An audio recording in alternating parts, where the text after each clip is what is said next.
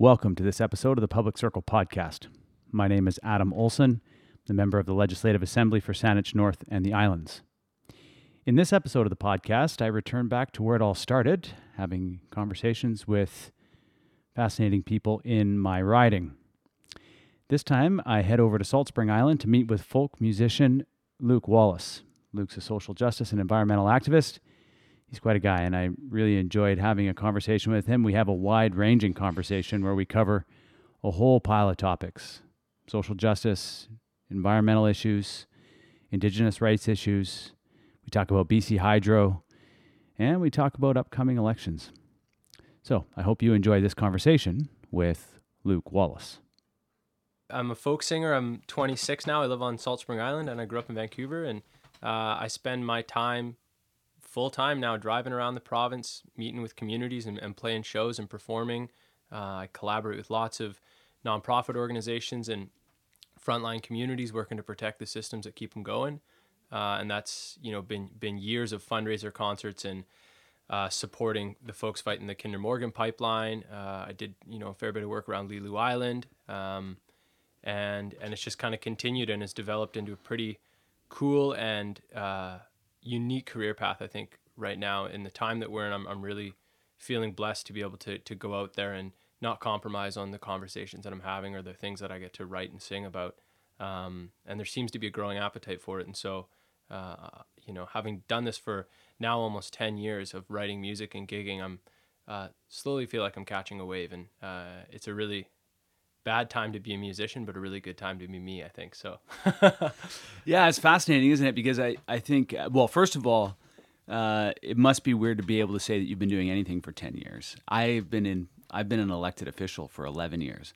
Yeah. I was saying the other day to someone, I'm like, oh yeah, I got elected first in 2008. And I thought, whoa, I've been doing something, the same thing for the last decade. So same with you, been doing something for a decade now. And when you get pretty good at it, you know, it's like, I'm reading a few books right now that are just really speaking to the, there isn't really much to innate skill, or there's no such thing really as a genius. It's people who do stuff for long enough that they get pretty good at it. And I think, you know, whether it's music or elected office or anything else, people, you know, time and practice really does something for you. So yeah, absolutely. And when you do it from your heart, it makes it a heck of a lot easier. You don't need a script. You don't need anybody to write anything for you. You don't need anyone to point you in the right direction. As long as it's coming from, you know, that center mass right there at the heart, it becomes pretty easy. I remember when I first started to do videos, when video was taking off in politics, and I'd have this script in front of me, and you know, I'm looking at the camera and reading this script that's going past and trying to figure out how to balance the two. And over the years, I realized as long as I'm speaking from right here, it doesn't matter. It just flows out. And, you know, the same thing, your music's starting to flow better for you. And you've always spoken from your heart, though. Sure, but people can really detect honesty. And I'm starting to realize that it's not about trying to be something or seem a certain way, that it's about being completely honest and authentic. And again, no matter what you're doing, people detect that. And we have pretty high BS detectors. And so, and I've always noticed that in your politics, and it's why I respect you, is because I'm less concerned with what you're saying and more concerned with the authenticity with which you say it. And I can always get behind someone who's really authentic in their beliefs and standpoints. Well, there's a lot of politics and governance, and I think that we need to get back to governing, which you know is a lot more about the information that we receive, the evidence that we get, and is a lot more informed than just, hey, how do I scoop up a handful of votes here and a handful of votes there, which is the politics side of it. Yeah, I stood and introduced my son in the legislature earlier this week because he's out of school right now. There's a strike going on over on the Saanich Peninsula, and I said to him, you know, my kid. I said to my MLA colleagues as I'm introducing him, and he's sitting up in the gallery. I said, you know, my son's getting introduced to governance, but he's also getting introduced to all the politics as well. And you know, stripping back the politics, I think, is really important in the job that I'm in, and focusing more on how do we govern this place properly so that we're not, you know, eroding all of the things that support life, basically. Yeah. And this is to the center of your work as well, and the folks singing the songs that you've done, a lot about nature and a lot about how we interact with the world around us. Maybe talk about your music first, and we'll talk about the music industry a little bit, but talk about your music first. I think we have equal number of questions, but you know, I write these songs that are really rooted in the protection of place and in our connection as people to the planet, and just trying to often really directly remind people that there is no separation between us and the planet Earth, that we are exactly the same as it in every way. And it's just our own delusions and ignorance that create division between us and the systems that keep us going, and the planet itself, and the soil. And it's funny because as that consciousness raises in the world, and in this part of the world in particular, I see a real appetite for music that addresses those issues. I think as people are going, oh wow, this, you know, the way that we've done this for the last 200 years as Western civilization really isn't working. And I think people are cluing into the fact that at the root of that is the division between self and the planet. And so I'm just really keen to continue honing and writing those songs that help people ask those questions, and maybe help them gain clarity around what it is that we need to change within our systems. And I think your point about, you know, the difference between governance and politics is a really big one, and could be expanded to all of our individual lives. You know, it's the difference between being and seeming to be, and the short term and the long term, and the well-being of all versus the well-being of a few. And I have no answers. These are just some of the questions that have been driving my music for a while now, and I'm just continually blown away. The more that I play and the bigger shows that I get to play, the more people I realize are right in line with that. Which isn't the message we get from the media very often. It's not the message that the last federal election conveyed. You know, that was just the division that happened there is completely the opposite of what I experience when I go out and tour. Small town BC, industrial communities, whatever you want to call it, there's people who get that we can't live without a healthy land, and that they really are so beautifully tied together. And I wouldn't be surprised if, as I continue to tour, I just find more of that, because so far that's all I found. After the first week of that federal election, I said to one of my colleagues in the legislature, I said, I think that if all the federal leaders got together, they would agree that they would love to just scrub that first week, shut her down, start over again, maybe. And as it unfolded, it just got worse and worse and worse. And people who I've seen as being completely engaged in the political system became disengaged and dispirited by that election. And the real problem with that is the quality of our democracy and people's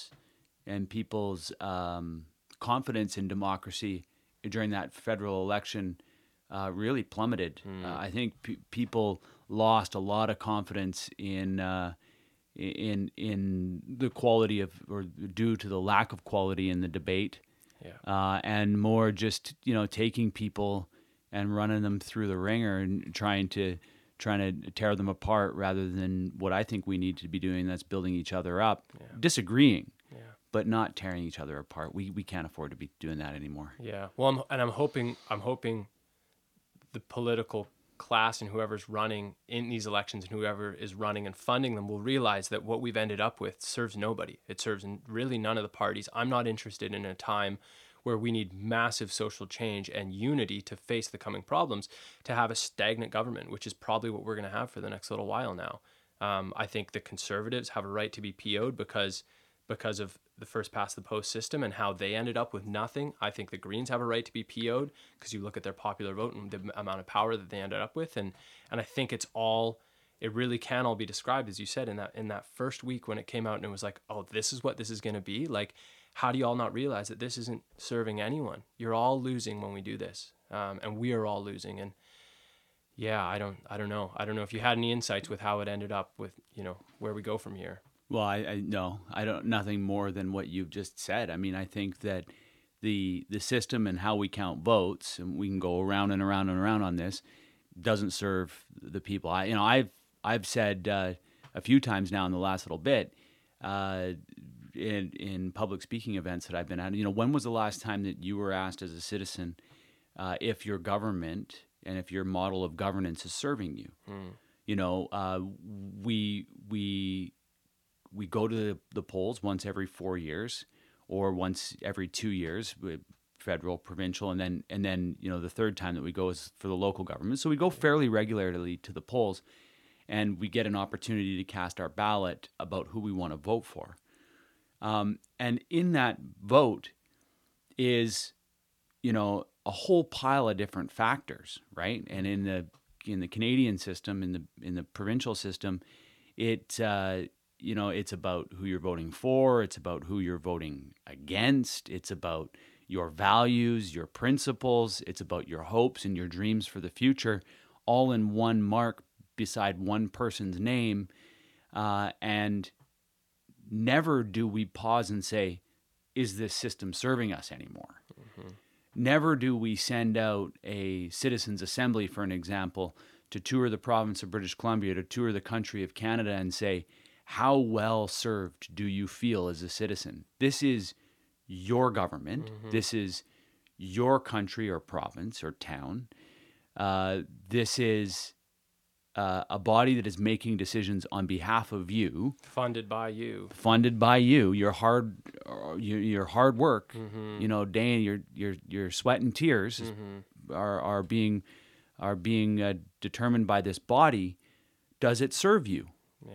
We don't ever ask that question. We just assume that these ancient systems that we've inherited, or that have evolved over the past decades. You know, we're not even talking centuries. Yeah. Yeah, yeah. In Canada, it's 16 decades. Yeah. You know, in BC, in Canada, it's longer than that, but not much. Mm-hmm.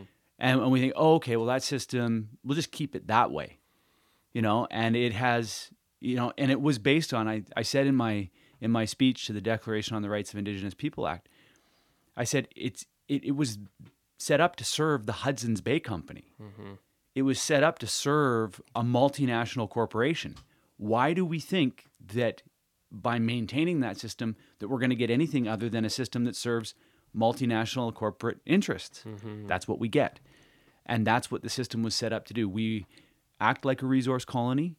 The people in rural and remote communities are looking for some leadership in their areas. They're seeing those same corporate entities that have now been, you know, consolidated into 4 or 5 logging companies and forestry companies in this province, taking profits out of their communities and to shareholders in New York. And they're standing up and saying, we want local benefits for those forests. Why aren't we not seeing that? Mm-hmm. It's because we don't ask the question, is this government serving you anymore? Yeah. Or was it ever serving you? Yeah. Who's this system designed for? It was designed to be a resource colony of the empire, mm-hmm. of the United Kingdom. Mm-hmm. And so, you know, aside from the fact that we've got a safe communities in our province, for the most part, it's a safe place to live. For the most part, we've got, you know, of the highest standard of living in the world, mm-hmm. You know, if we're speaking in generalities. Yeah. And so, you know, we started a pretty good place, but we never paused to ask people like you, the people who listen to your music and everybody else, is this working for you? Well, and I think that's at the core of the challenge right now for folks who live in this part of the world, who are looking both locally and globally at and going, wow, we got to do something different here, because this is going to catch up to us real quick. And we're talking now in the next 15 years. But it's so hard to make change in a part of the world that's so good. We just have it so good. And the vast majority of people in positions of power, and even the voting base, just, they got it pretty good relatively. And so there isn't the same push that we're seeing in Lebanon and in Chile right now, where people are showing up. A big part of that is because it ain't so good there. And so you have a lot more reason to be asking the questions that you're asking, which is, does this system serve us, and who is it designed for? And I'm always, you know, I see a bit of my job as to kind of try and shake things up a little bit and go. And that's why I'll write stuff that maybe I don't feel perfectly great about, because I'm a really loving, kind, peaceful dude. But sometimes you got to say things that challenge people a little bit, or that shake them a little bit. And maybe that will push them into a place to ask those questions we're talking about. Because I think until we are maybe uncomfortable enough with how things are and where we are at in our lives, it's going to be really hard to then see massive social change.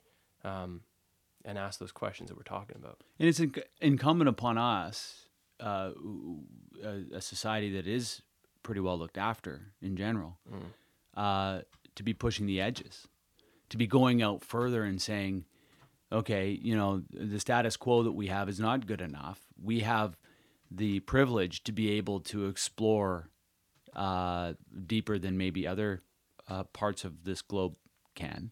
Yeah. We should be doing that. Instead, what I hear is excuse making, you know, from our jurisdiction. Well, we're just a small place. Yeah. You know, we're if just, China doesn't change, what's the point in us? Yeah, really...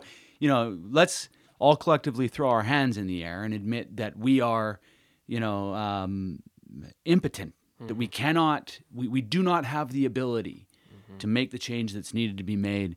So, you know, let's help other people make the change rather than let's do it ourselves. And I think we have a responsibility to lead that, not to follow that, not to set standards that's lower than everybody else, but to set standards that are much higher than everybody else to lead.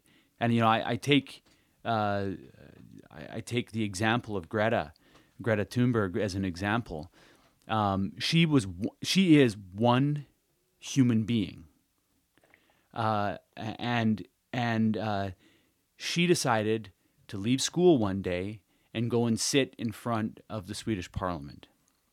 One human made the decision she was going to do something on her own, and it was that example of the pictures that we had of her face and of her body sitting in front of that parliament that inspired others to make that change, to the point where now she goes somewhere and several thousand people go to that same place on their own. Yeah. They like get up and go to that place. Yeah. And it's the example, I think, that we as a small jurisdiction, a smaller jurisdiction in British Columbia, or a country with, you know, a small population in Canada, need to see the example that she set. One person or one small jurisdiction, if that's what we want to see ourselves, standing up and saying, we need to do things differently. There's an example of how we can do things differently. We're going to do things differently, and others following that example. And so, you know, if it was in fact true that a small jurisdiction can have no impact on the course of the future, then the example of Greta, we wouldn't have that example in front of us. Precisely. Yeah. And when, you know, I won't drop names, but I was in a CRD meeting the other day, and I got that exact sentiment. Well, we're not going to do this, this, and this. We're not going to go zero carbon, and we're not going to epically lobby the provincial government to reduce emissions on all of our behalfs, because, like, if China and India don't do it, like, what's the point of us doing it? And it was like, I felt so sorry for them. Hearing those words come out of a politician's mouth, an elected official's mouth, that has lost so much hope and has lost the awareness that we are all connected in ways that we have no grasp of, that the degree to which our energy exchanges happen with the growth of the internet and communication tools, it's like what a tiny town does ripples in ways today that it never did even 20 years ago. And I think to utter that phrase comes, you know, from fear, comes from a lack of empowerment and a lack of hope. And I walked out of the meeting. I said, if that's the attitude that you're going to carry as an elected official, I think we might just have to shift over to occupying your office then. Because if you're not going to at least step up with folks and say, yeah, let's set crazy high targets and shoot for them, even though it doesn't actually matter on the grand scheme of emissions, but it matters on the inspiration, Greta's example, it matters on the energy exchange in the world, and it just generally matters on principle. And I think we can't lose sight of that in Canada, we can't lose sight of it in BC, and we can't lose sight of it as locally as you want. It all matters. I come from a sports background and sports communications before I got into politics. And, you know, I've been around sports teams that don't believe that they've got a chance to you know, they don't set the goal to win the championship at the end of the season, right? And they go through this whole process of playing regular season games, getting to the end of the season, getting into the playoffs. If they haven't set the goal of winning the championship at the end, if they haven't set that big vision target for themselves, they don't achieve it. They achieve exactly the goals that they have set for themselves. And if they're doubting themselves going into the beginning of it, if you're an individual athlete and you don't think that you can, if you don't think that you can win the U.S. Open Tennis Championship, like you won't. But if you set the goal for yourself that that's what you want to do, and then that's what you're striving to achieve, you're more likely to achieve it than if you say, I'll probably get knocked out in the third round, right? Yeah. Well, you're going to get knocked out in the third round then. And no doubt. And you kind of set, you set the future, by through your intention, mm-hmm. you set the future for yourself. Yeah. And I think that this is where we have to be, and where, you know, I've consistently said in that place, we have got to be courageous and we've got to be bold. And that means our targets have to be courageous and bold. And people are going to look at us and go, you're never going to be able to achieve those. That's when you know that you've set courageous and bold targets. Yeah. And you're never going to get anywhere near them if you haven't set them. And so I think, you know, where we do otherwise than that, we're just excuse making. We're just creating a pathway for us to not achieve much at all, frankly. Yeah. It is a situation in which I think we need to have more confidence in ourselves, whether it be at the local or regional governance level, or at the provincial level, or at the federal level. And the way one of the biggest frustrations I have in my job is that the way that power and jurisdictions are divvied up in this country, the way that it's set up, is it basically handcuffs everybody. You know, the number of times that I've run into the answer, well, we can't do that. That's a federal government. Or, we can't do that. That's a local government. Or I hear a local government person go, we can't do that. It's a provincial government. And it's not that they're wrong. Mm-hmm. It's that we've created a governing situation in which the people who we elect to represent us and to do things on our behalf, collectively on our behalf, have handcuffed themselves. Yeah. Say, we can't, you know, one of the issues here on Salt Spring Island is the tree, and all the Gulf Islands, is tree cutting. Yeah. Right? Clear cutting, yeah. There is nothing that makes me more frustrated than to have to say, I don't have the ability to change that, or to hear my colleagues at the local government saying, we don't have the tools that haven't been given to us to change that. Hmm. And we're looking at ways to make that more clear on who can make that change, but it's like months later. I'm just, if I had hair, I would be pulling it out. I would have pulled it out a long time ago, because it's like we've created these systems to govern us, and then we've taken away the tools to actually give them the power to be able to govern. Mm-hmm, mm-hmm. No doubt. I want to ground this in something that happened earlier this week, because I have a few questions for you that have been, you know, that have been bouncing around in my brain, and such mixed reviews. And so why don't you start just by giving our listeners a quick synopsis of what happened with UNDRIP and what UNDRIP is, and then what we did in BC with it, and then I'll shoot you some questions. Okay, rocking. So back in maybe about 20 years ago, the United Nations began a process with their membership to take a look at creating a Declaration on the Rights of Indigenous People. Indigenous people around the world have been trampled on, and their rights have been taken away, and the title to their lands has been removed, very similarly to what happened here in Canada, and more specifically what happened here in British Columbia, where a colonial power comes in and claims the land is empty. It's ours. They plant a flag, and then they start operating like it's, in our case, it's the crown. And so the United Nations, along with their member states, decided that they were going to create a declaration to clarify what the rights of Indigenous people are. They are, what it comes down to is human rights. But because there has been the settlement and countries and jurisdictions have been created, they have to clearly identify, and the United Nations Declaration on the Rights of Indigenous People does so in 45 or 46 different articles, different aspects of Indigenous life and how, you know, states are to interact with that. That was in the mid-2000s was when that deliberative democratic process at the UN ended, and states began to They haven't adopted the United Nations Declaration, but they have essentially accepted it.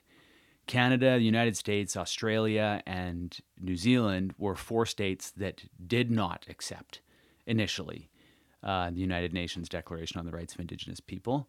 There were some questions about who holds jurisdiction, who holds authority to be able to make these decisions, and who gets to collect taxes on land. And, you know, so those four countries were holdouts. That's changed now. I believe that all states in the United Nations have accepted it. Canada accepted it, and in 2016, Canada fully accepted. Initially, Canada accepted it in part, and then the Liberal Party of Canada eventually accepted the entire document. In 2017, provincially, both the BC NDP and the BC Green parties stated in their platforms that adopting, so bringing into legislation, the United Nations Declaration on the Rights of Indigenous People was part of the platform. It was going to happen. And when we were negotiating with both, the BC Green Caucus, was negotiating with both the BC Liberals and the BC NDP, this was one of the foundational pieces of what ended up being in the Confidence and Supply Agreement that is the relationship, the founding document of the relationship between the BC NDP and the BC Greens. It's one of the things that we promised that we were going to do. And over the last 2 years, Minister Scott Fraser, the Minister of Indigenous Relations and Reconciliation, has put in place a team that has been working towards this end. And last Thursday, October the 24th, 2019, the Declaration on the Rights of Indigenous People Act was brought in for first reading. Indigenous leaders for the Leadership Council, First Nations Leadership Council, were on the floor of the legislature. We spoke a ministerial statement from the Premier John Horgan and official opposition, and I had the honor to be able to speak on behalf of the third party, the BC Greens. And so now we have in front of us DRIPA, or the Declaration on the Rights of Indigenous People Act, Bill 41.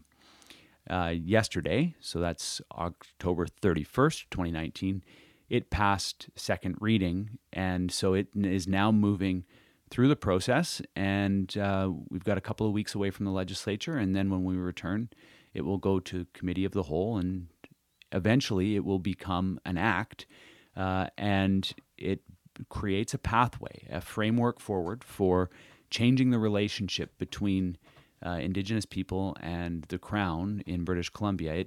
It really kind of is, it is a new map now for us to begin to chart a course on. Very cool. And that's, great synopsis. I know talking to some friends, it's been, it's always, there's a lot of acronyms going around right now. And so thanks for sharing that. And and so when I watch that happening, and it's a ongoing theme, I think, in a lot of people's lives and a lot of people's hearts these days, I'm split.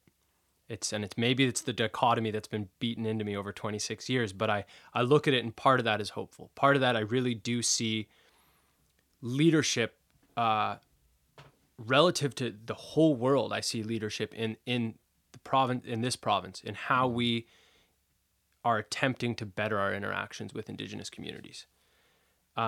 However,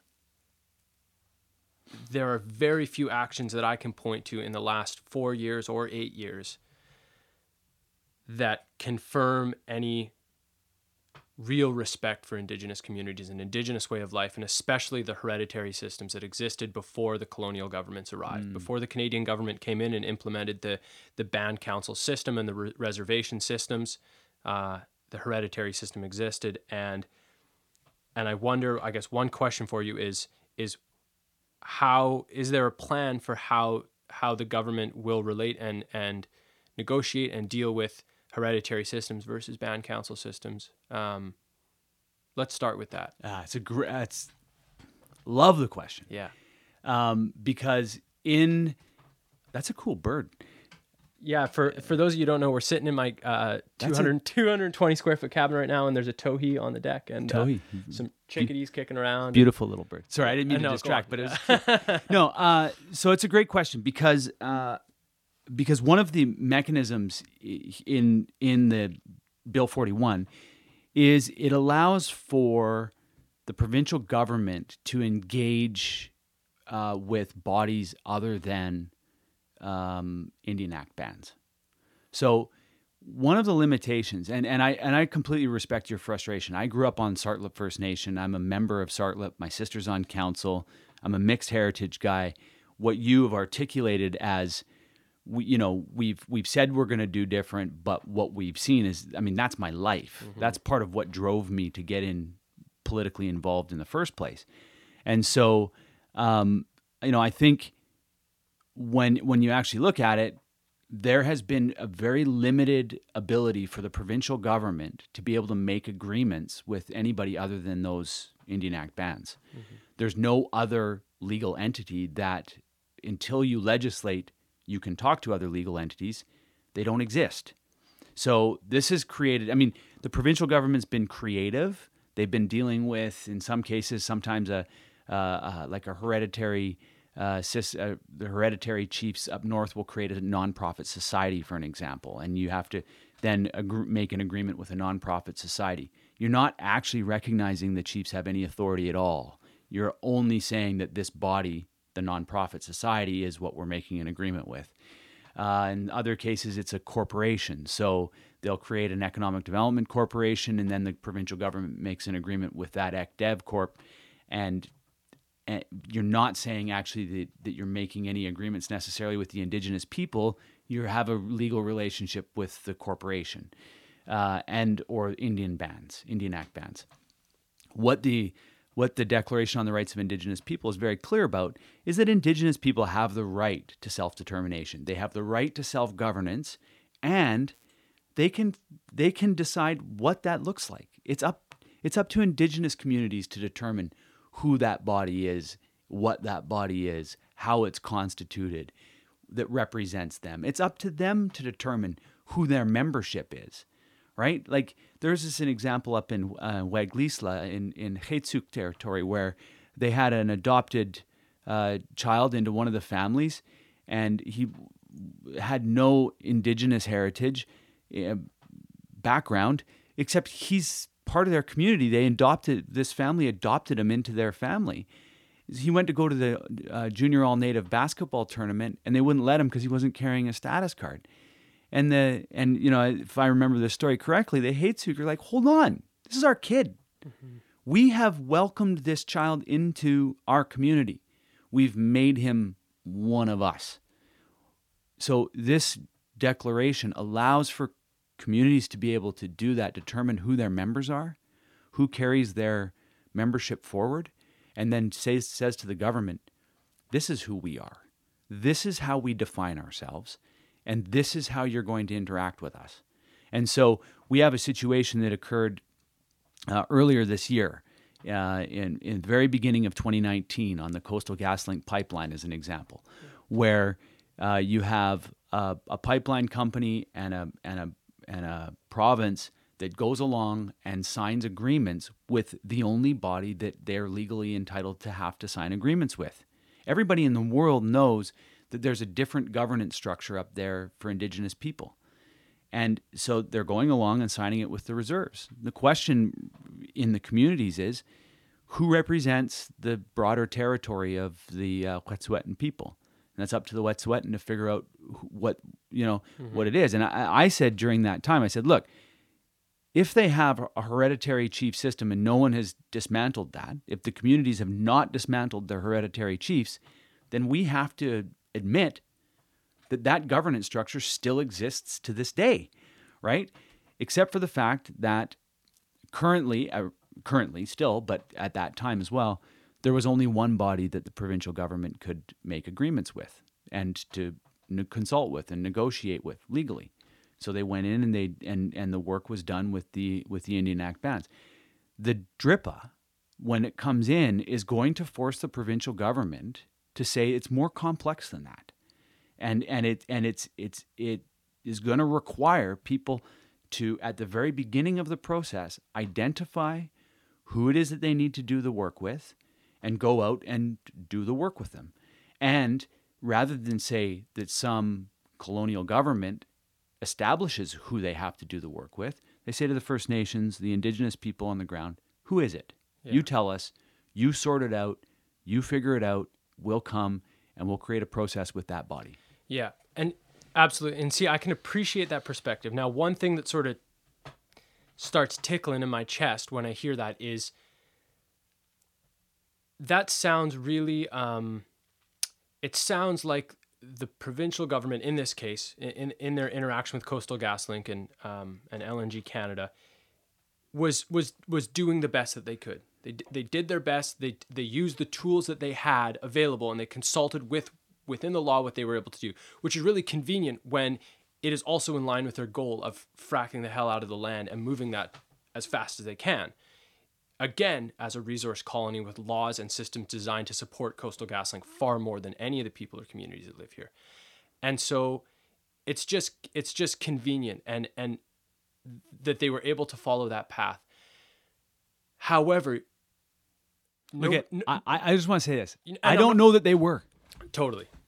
Okay. I don't know that they were doing the best that they could. I don't think they were. And I don't think that you can say that, not you, I don't think that they can claim in general that Doug Donaldson, the MLA for that region, wasn't standing there and knew all well that they were in the wrong, that there is not a very strong structural hereditary system within the Wet'suwet'en Nation that needed to be discussed and listened to and respected. And the fact that they claimed that wasn't the case simply because their laws weren't in line with that is no justification for allowing and standing by as literally armed militia walked up to that camp with guns, hauled people away, broke down systems identical to what happened 200 years ago and has been happening every year since then.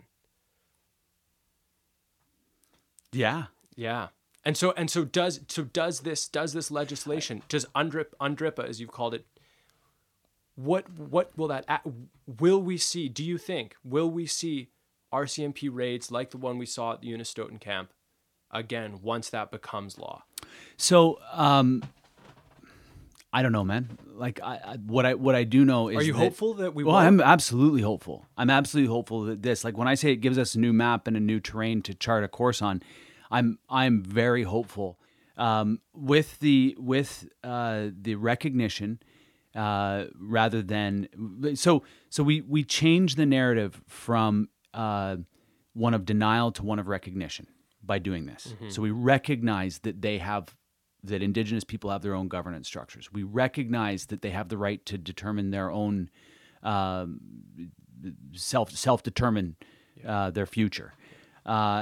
It requires us to get free, prior, and informed consent from those structures, right? Mm-hmm. So let's be clear. Does it change it tomorrow? No. But does it set us on a path to and create a framework for us to a better future? Yes, it does. Absolutely, 100%. Because with free, prior, and informed consent, what we have is a situation where it's less let's do this and then fight it out in court, and more a situation where let's propose this and have a conversation about how it goes. And a lot of people have said, okay, this is basically handing a veto over to First Nations. They can now stop anything they want. I think the actually the opposite is true. What we have right now is a situation where Indigenous people have veto. What they end up taking a project to court and it gets turned over. That's after the fact. Yeah. What this does is it requires a before the fact situation where you have a conversation that starts at the very beginning rather than a conversation that happens after the decision has been made. Yeah. And so with changes to the Environmental Assessment Act, with the changes that come with DRIPA, you start to say, look, there are the Canadian courts, the Supreme Court of Canada has already been clear on all of this. You, province of British Columbia, you, government of Canada, need to change the way you're interacting, because the more these cases come in front of us, the more you lose, the more you get your butts kicked on this the more disruption, the less certainty there is on the landscape, the less certainty there is for Indigenous people, the less certainty there is. And if the economy is the only thing you're worried about, guess what? The less certainty there is for the economy. If you're worried about social justice, there's less certainty there. And if you're worried about environmental issues, well, that's getting devastated and there's less certainty there. So on all accounts, there's less certainty with the current situation than with a situation that says, hey, let's get free, prior, and informed consent, meaning it's got to be free, mean it's got to be at the beginning, and guess what? It has to be informed. Mm-hmm. And if any of those three conditions don't exist, then the program from the very beginning is in trouble. The final thing that I want to say to that is, and I said this very clearly in my second reading speech, I'll be damned if the only people in this province and in this society and in this globe that you don't have to achieve free, prior, and informed consent with is Indigenous people. Because in every other aspect of our society, I want to be very clear about this, there's not another relationship that I engage in. Like, I'm not recording this to be put on my podcast and you are in duress and I'm forcing you to do this. Mm-hmm. This was free, prior, and informed consent. And not only that, we should check in now. Yeah. And we should check in often. Are we still good here? I'm having a good time. Can we still do this? Yeah. Right? And that is the relationships that in 2019 we're recognizing. You cannot proceed without consensual relationships. Mm-hmm. It is an incredibly dangerous world if that's how we're operating, if that's how you choose to operate. Mm-hmm. You end up opening yourself up to huge hazards everywhere. Yeah. So when I hear someone stand up in the legislature, I hear someone stand up in public, or I hear or I hear it or read it in a newspaper article that, you know, free, prior, and informed consent is somewhat problematic, mm-hmm. and I say, only with Indigenous people?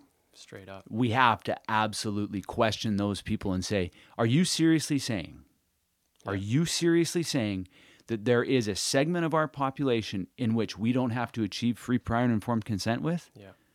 Yeah. Okay, let's talk about that. Yeah. When you get it every day on everything that you do. That's exactly right. Yeah. So I think I answered a whole pile of questions there. That's great. So I can imagine some of the folks listening, and the biggest question on my mind too is I'll preface it by saying I'm a very hopeful person. I actually think in the next 10 years, we're going to see something that's going to blow everyone away. Yeah, I agree. I think there's a bubbling going on globally and in this part of the world that's just going to, it's going to be spectacular. And I think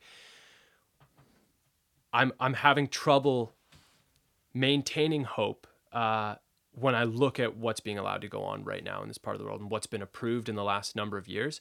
And I'm really curious what UNDRIPA and this legislation means in regards to the Site C Dam, which has really strong, really legitimate, both violations of treaty rights as well as the violation of hereditary systems and a lack of consent for critical nations in that region. The Kinder Morgan Pipeline, not Kinder Morgan anymore, Trans Mountain Canada Pipeline. A few of those projects, where does this legislation work sort of in hindsight, and can it be applied really intelligently, say, by the lawyers working with the nations challenging the Trans Mountain expansion? Well, the Chilcotin decision, and I've asked a very, very knowledgeable lawyer to actually walk me through the Chilcotin decision again for the second time. These are really complex decisions, and determining what they actually mean on the landscape and what they actually mean in the relationship with Indigenous people, but it's both forward-looking and backward-looking.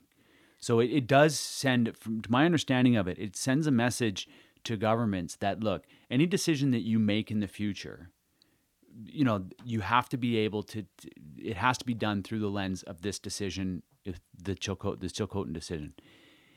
But also remember, any decision that you made in the past also must be looked through this. So anything that decision that was made in the past can also be challenged. That's and so there's been an awful lot of court challenges that have happened mainly around consultation and engagement, and a lot of the lack of clarity around the duty to consult and engage. I mean, there's not a lot of clarity mm-hmm. there. There is a lot more clarity when it comes to free, prior, and informed consent. This doesn't negate the ability of an Indigenous community to say no to something if it's impacting them in a way that is not in their interest.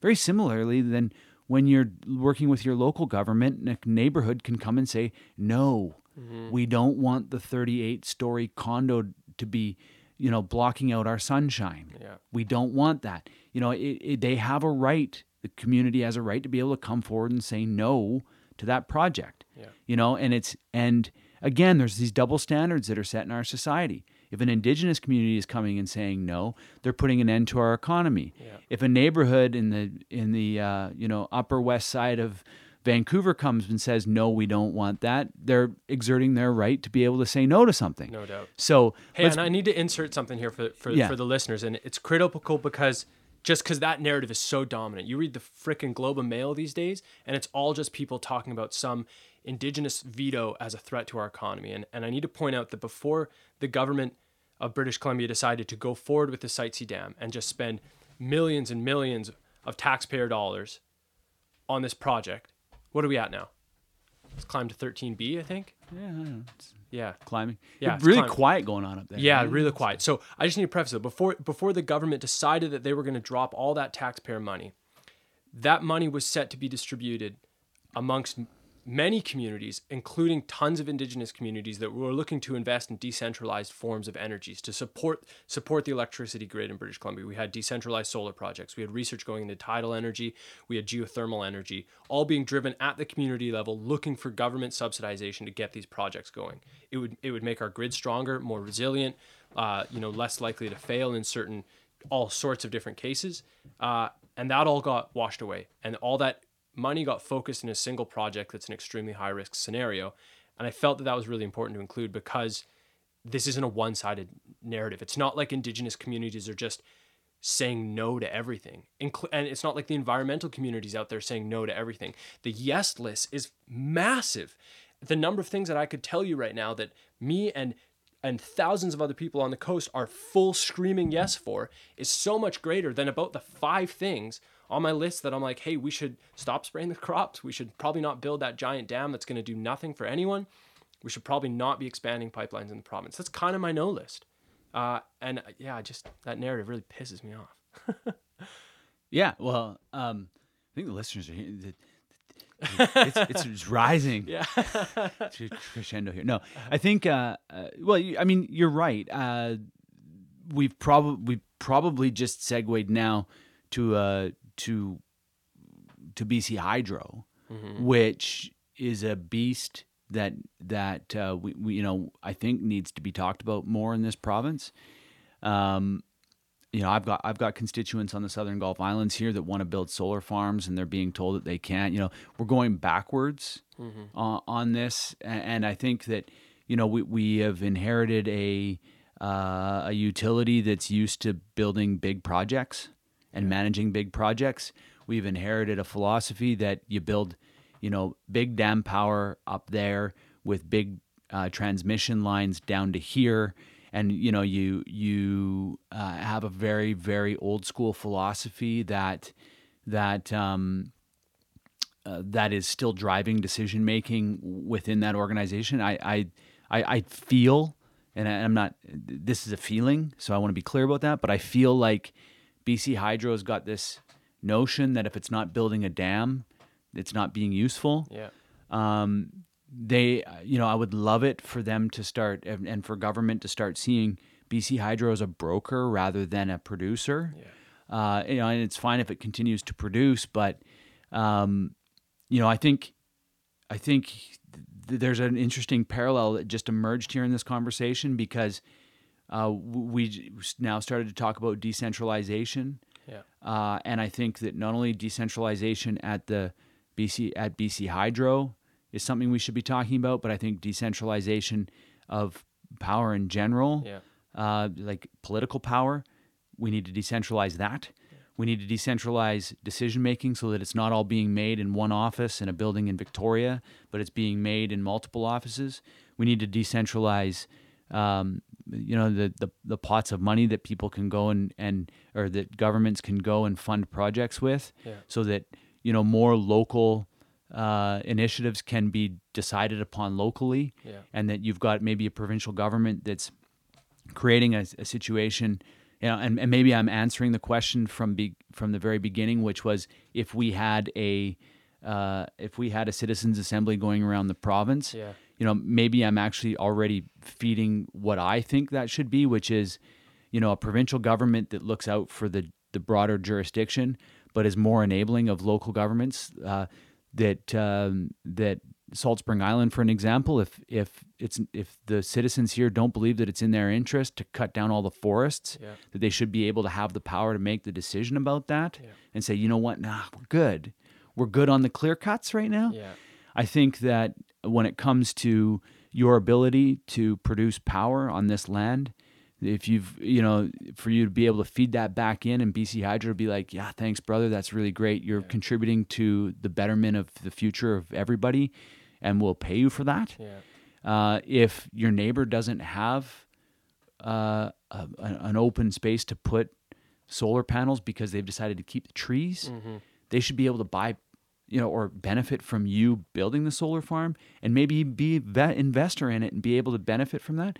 So I think when you look at what is going on with BC Hydro, it is an example of the kind of decision-making that we have as a very clear decision-making in our past that we've got to move away from. And so if we're building a giant dam far away from where most of the people in the province live, and we're transmitting that. Everybody that I've talked to, when I've said this to them, I said, like, you know how much power is lost between the Site C Dam and where the majority of people are using it? It's such a wasteful kind of mentality and approach to things. And so, but how many roofs are in downtown Vancouver that are sitting completely unutilized? You know, how many condo stratas, if they were enabled to, could put or at least lease the space that they own collectively on the roof of their building and say, yeah, generate power. Yeah, we'll use it. Any excess, we'll sell it to the grid. That just makes sense.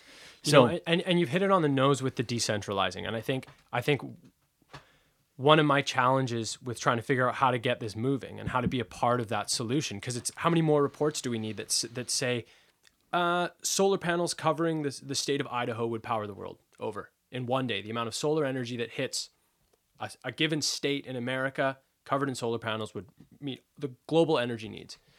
That comes up. I feel like I read one of those every 3 days, and it's just like, or like, hey, how many, you know, oh, we really only need like, you know, a few hundred miles of wind farms to power, to again, meet all of the world's energy needs. And so my real question, the things that bump around in my brain is, what are the pinch points? You know, where is the bottleneck on this that's stopping us? It's obviously, you know, corporate money and politics and the way that our elections work. And then, you know, and I'd like you to hit on that. And the only other thing I'd like to insert is that when we talk about decentralization of power, I think folks need to realize that we have to take it. That we are not going to be given power from a centralized system. That's not how power distribution works. Power distribution works by people getting together and taking it back and demanding, and that's the inspiration and empowerment of Indigenous communities that I'm seeing in this province, is they are not asking permission. They are taking back power themselves, and they are paying the price for it in really horrible ways that most settler folks in this province do not have to deal with.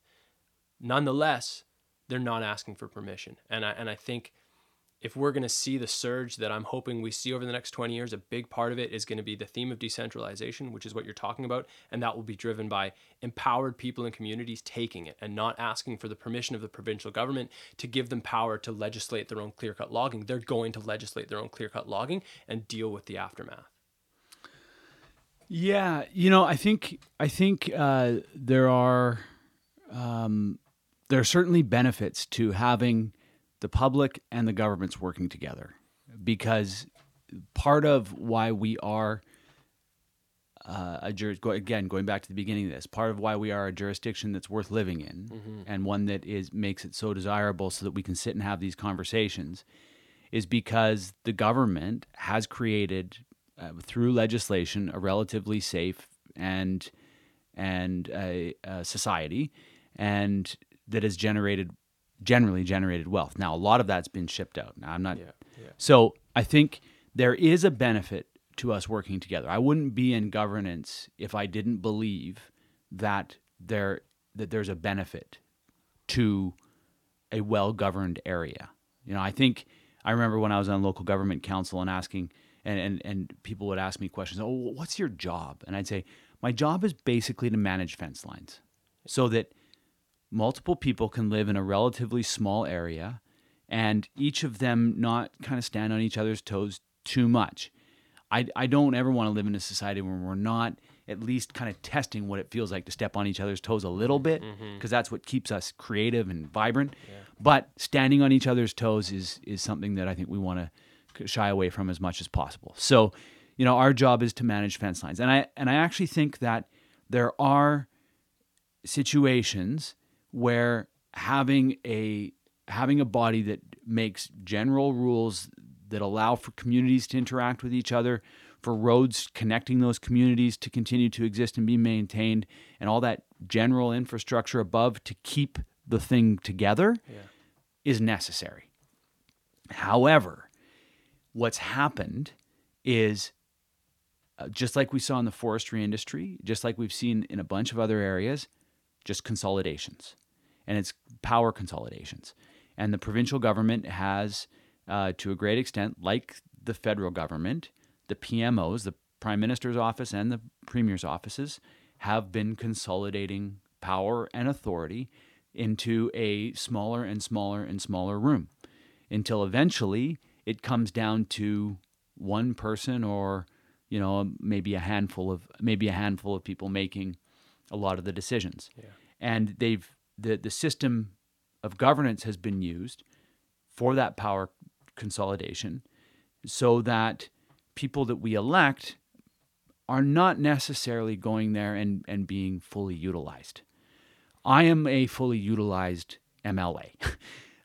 One of three in the Green Caucus. You know, I stand up and speak daily if I wanted to. Yeah. I could speak to every bill. I could, you know, like there's almost no limit to what I can do as an MLA, being one of three. But when you get into these big caucuses where there's 40 or 35, you start to find that there's groups of people in that speak far less than other groups of people. And, you know, that is the consolidation of power within the party structure. That's the consolidation of power in the opposition. Now, there's people, I look across the way, there's people that I can't remember the last time they stood and spoke in the legislature. They just kind of sit there. And, you know, I'm assuming that they do a great job for their constituents. I know for a fact that some of them do less of a good job, because I get their constituents emailing me to help solve their problem from a community that's so far away from Saanich North and the Islands that, right? And I have to say to them, you have to get your MLA to, this is their job to do this, right? So I think, I think to some extent, there's no doubt about it. Incumbent corporations have been using political donations to politicize decisions. So we get decisions that are being made, not that are in the best interest of the jurisdiction, but that are in the best interest of the politicians and their political parties in the pursuit of gaining and maintaining power. Yeah, Site C was bought. It was purchased, you know. The unions purchased the BC NDP to approve the Site C Dam. Every report pointed that there was better options for that. What they came out with shortly after the report that came out, remind me of what they called it, the assessment that the BC Utilities Commission. BCUC did a report, and it. I mean, you look at how the NDP interpreted that, and it was like, no, you can't possibly have read that report and then decided that the right move was to go forward with that dam. I read it and went, great. All they're saying is you could produce way more energy for way cheaper, decentralizing it, putting it into all the places that they were originally counting on. So I just wanted to, you know, there's a few really prime examples here that it's just like, yeah, this is corporate money that swayed a decision again and again and again. The argument about sunk costs was not consistent with the argument around bridge tolls. Yeah.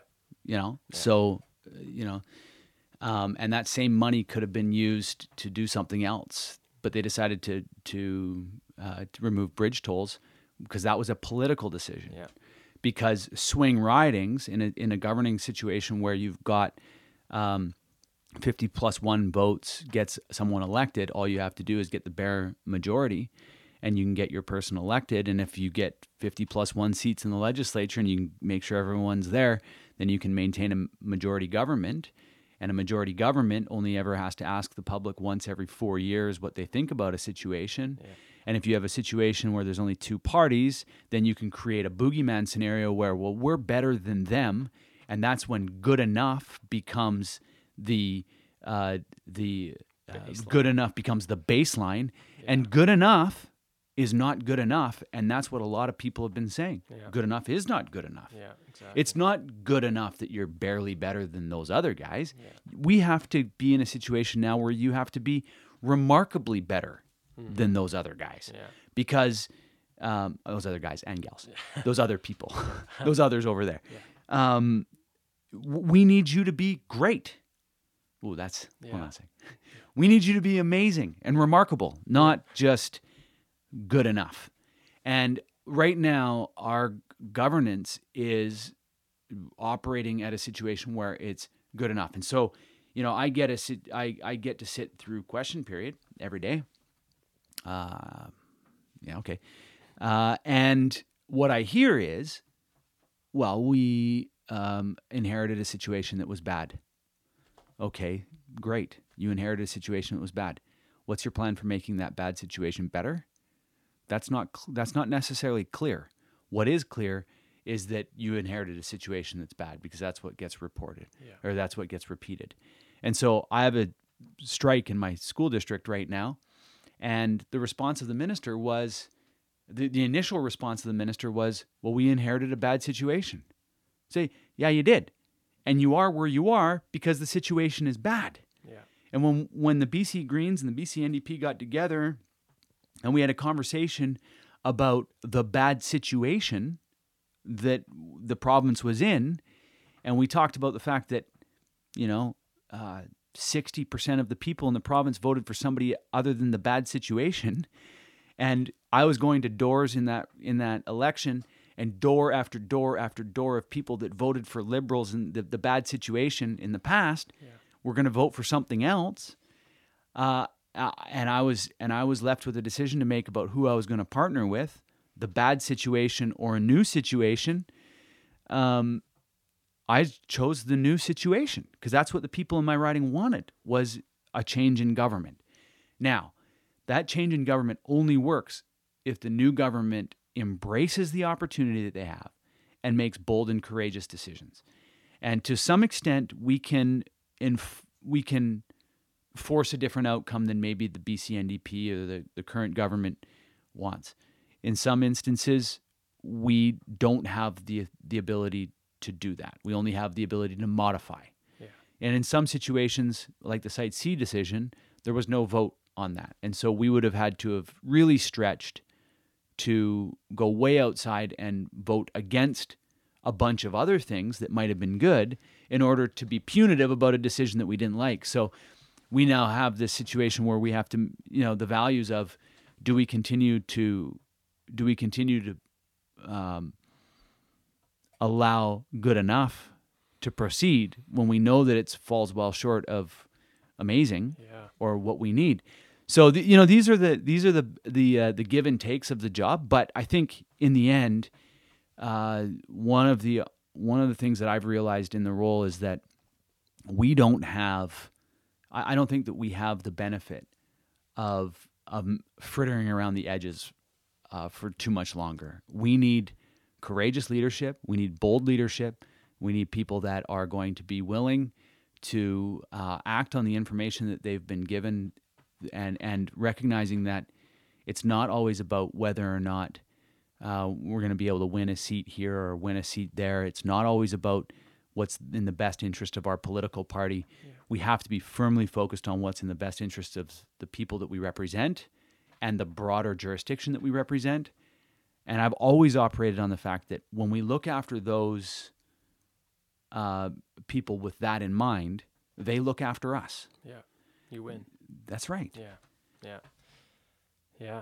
Well, I want to ask you about, let's talk about our futures and then we'll wrap this up. This has been a brilliant conversation. I want to know, just to, you know, what, A, if you're running, if you plan on running in the next election, and just what your vision is for moving this thing forward. Cause I think, you know, though the Greens had a pretty rough go in the federal election here, or at least, you know, they doubled their popular vote, but ended up with only one more seat. And that's just a reflection of the electoral system we have. But I have no doubt that there's change in the air. And I think people are looking, you know, diehard people who have been one color their whole lives are now looking around a little bit more than they were a couple of years ago. And so I wonder what kind of vision you have for this upcoming provincial election, and sort of, you know, where you maybe see this going, or any, you know, any criticism you have of your own party, or where places you'd like to improve, or. So I'm definitely going to be running again. I feel like I'm just starting to get my feet under me. I mean, it's been a crash course in everything. Yeah. This is my first strike. So I was just writing a blog post on my way over here, and I thought, well, there's another learning curve, how to deal with, you know, managing your way through a strike. So I really deeply enjoy the work. I enjoy the constituency work and the legislative work. I really appreciate and enjoy the process. I love hanging out with people. I love doing this kind of thing, having conversations about this. So I'm definitely going to be running again, and I think that it's probably a mistake to be correlating what happens federally with what happens provincially. They're vastly different situations, definitely different political parties, even though we carry the same brand and have a lot of the same values. Yeah. I think as we've seen success in the provincial elections, where we haven't necessarily seen that success play out federally, I think that there's probably a lot more opportunity for Green parties provincially than there is. It's a pretty crowded house federally, with political parties. That said, I mean, I think that going in, you know, one of the things that we have to do, and a criticism of the Greens, you open the door, is that we have to be able to carry support from pre-election through to the end. And I think what we saw with the BC Greens in the 2017 election was the first time that we were polling around 17% heading in. We ended up with about 17% coming out. It was the first time that I really saw a Green Party carry the support that they had through all the way through to the end. Certainly, I think a lot of the narrative that is evolving around environmental issues and climate change is going to benefit the Greens going forward. In the time that I've been in governance for the last 10 years, you know, going from not mentioning it all at the local level to now there's a climate caucus at the Unity BC municipalities where, you know, local government people are talking about this, where, you know, in the past, if you talked about climate change and you were green, you were a granola-eating hippie. Yeah. Now, if you talk about it, you are actually talking about, you know, the real thing that's happening, right? So there's been a lot of change in quite a short period of time. And I think actually the opportunity for the Greens is around this discussion that we've been having around governance. It is around having a real conversation about saying to people in their communities, look, you don't like how your forests are being managed? How about community forests? Mm-hmm. You don't like how your watershed's being managed? How about community watershed boards? And how does the provincial government then say, get over themselves to the point where it's like, not every decision has to be made by some statutory decision maker in Victoria, but how does that decision maker work with local communities, locally elected boards to make decisions about drinking water that matter to people locally on the ground? Because we cannot continue to do what they did in Comox and say, okay, shave the walls of that valley, ruin the lake that's providing drinking water, nature's cleaning for everybody free. Yeah. And let's build a $140 million water treatment plant down here because we couldn't restrain ourselves up there. That kind of insanity is what needs to stop. And it only stops if we don't have someone in Victoria making a decision about the timber value of that valley. We have people on the ground saying, actually, you know what's the most valuable thing for us is water. You know, and when you put it in those terms, I think probably 100% of people go, yeah, water's pretty important. Yeah. The timber value, okay, let's have a conversation about that.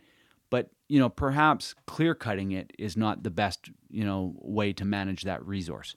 So I think, you know, one of the things that we need to look at in more detail, and it will, and it deals with every single aspect of our society, is the governance models that have evolved over time.